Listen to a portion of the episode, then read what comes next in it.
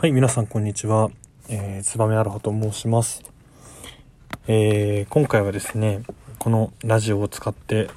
まあ、ぜひ皆さんにご自分の考えとか、こういう風なこう捉え方をしてるっていうのを、まあ、共有したくて、まあ、このラジオを始めました。まあ、かりやすく、皆様にお伝えができればというふうに思っておりますし、主にはですね、えー、Yahoo ニュース、よく皆さん見てるかなと思うんですけれども、Yahoo ニュースのアクセスランキングで、まあ、上位に来てるニュースをですね、えー、ピックアップをさせていただいて、えー、お話ができればと思います。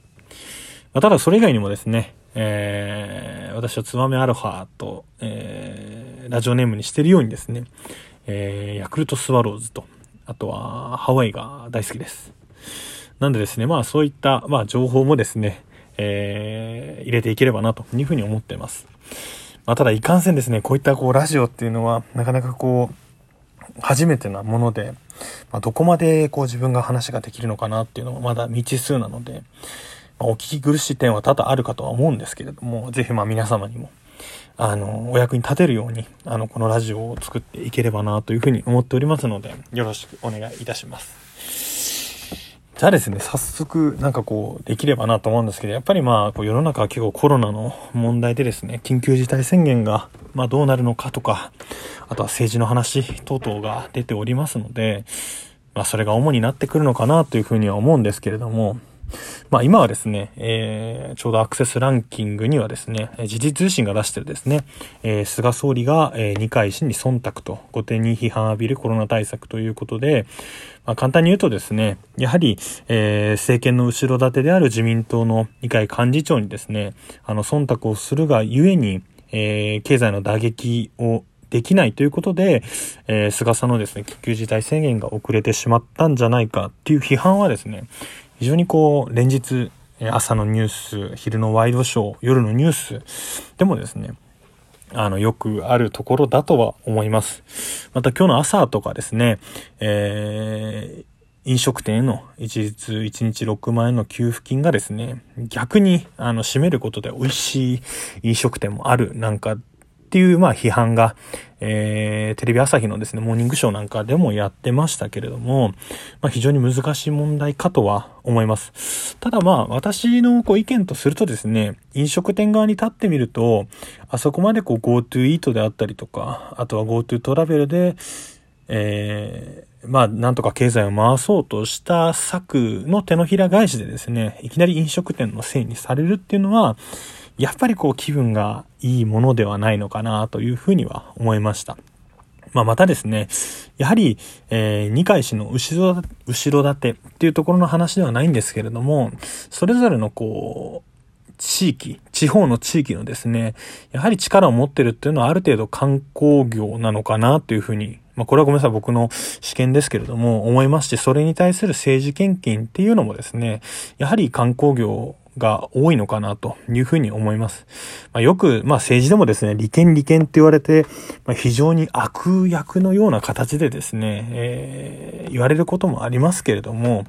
まあそれに伴うですね、やはりこう、自分たちの権利を守るですね、団体っていうのはいても当然だと思いますし、まあそれに対して政治家がですね、えー、忖度をして、まあ、融合するっていうのは、極端ではない限りですね、私は自然な姿なのかなというふうに思います。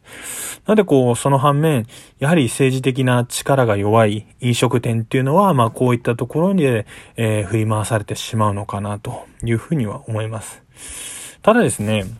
結局のところ、あの、旅行っていうのは人はこう、なくても生きてはいけるまあ、なきゃいけないっていう人もいるかもしれませんけれども、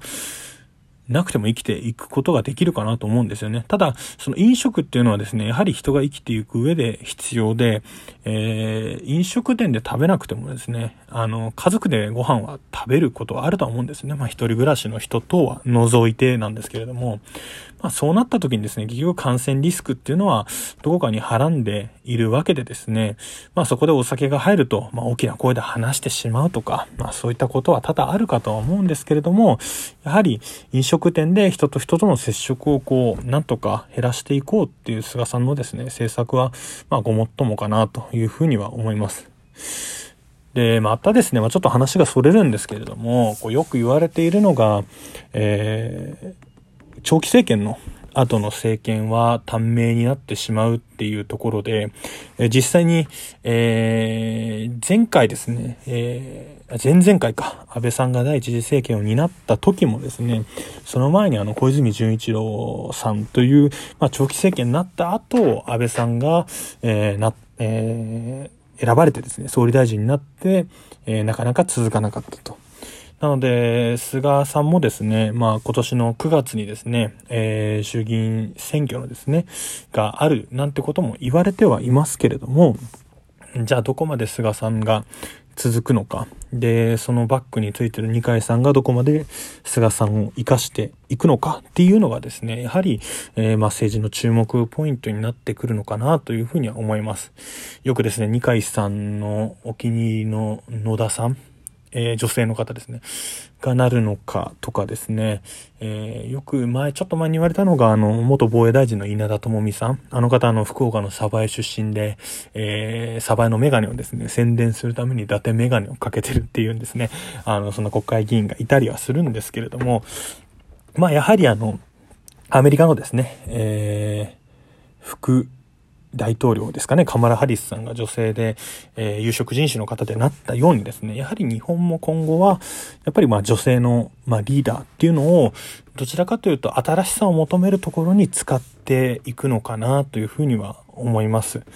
ただ、えー、まあ東京都の小池さんであったりとかですね、あと、富田真由子さん、以前、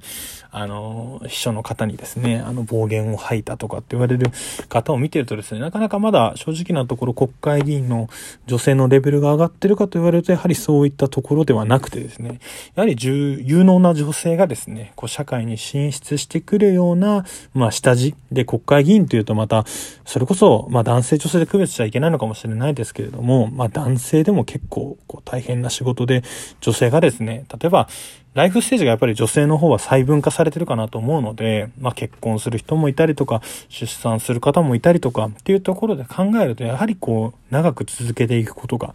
もしかしたら難しい職業なのかもしれないですよね。で、そういったところで、まあ女性目線で、やはり何か改革を行うっていうことは、女性の社会進出には絶対に必要かとも思いますので、そういったまあ野田聖子さんなのか、稲田朋美さんなのか、はたまたその他の人なのかっていうところはですね、ぜひぜひまあ今後政治の中でも注目していくべきところなのかなというふうには思ってはおります。ちょっと初回なのでですね、あのー、話すことももしかしたら、えー、多い方なのか少ない方なのかもちょっと レベル感がちょっとわかんないですけれども、まあそういったところで、まあ政治にはこうな、なるべくご興味を持ちながらですね、いろんな人とこう政治の話が、うん、タブー視されることなく、こう話せるようになれればなというふうには思いますし、まあコロナなんかはですね、まあすぐにこう政治の動きっていうのがやり玉に挙げられてしまうので、まあ、ぜひぜひそういったところで、まあ、どういったことが正しいのかっていうの答えはないと思うんですけれども、まあ、どういった状態で自分たちが生きていきたいのかっていうのをですね、まあ、政治に落とし込んでですね、まあ、みんなと議論すれば、まあ、多様な価値観を知る機会にもなると思いますし、まあ、そういった場所をですね、ぜひ増やしていきたいと思いますし、僕自身もですね、臆することなくですね、えー、話していければというふうに思っております。時間としてはまあ9分くらいだったんですけれども、まあこの分量くらいなのかなと思いますし、少し話し足りないところもありますけれども、えー、1回目とできればなと思います。ありがとうございました。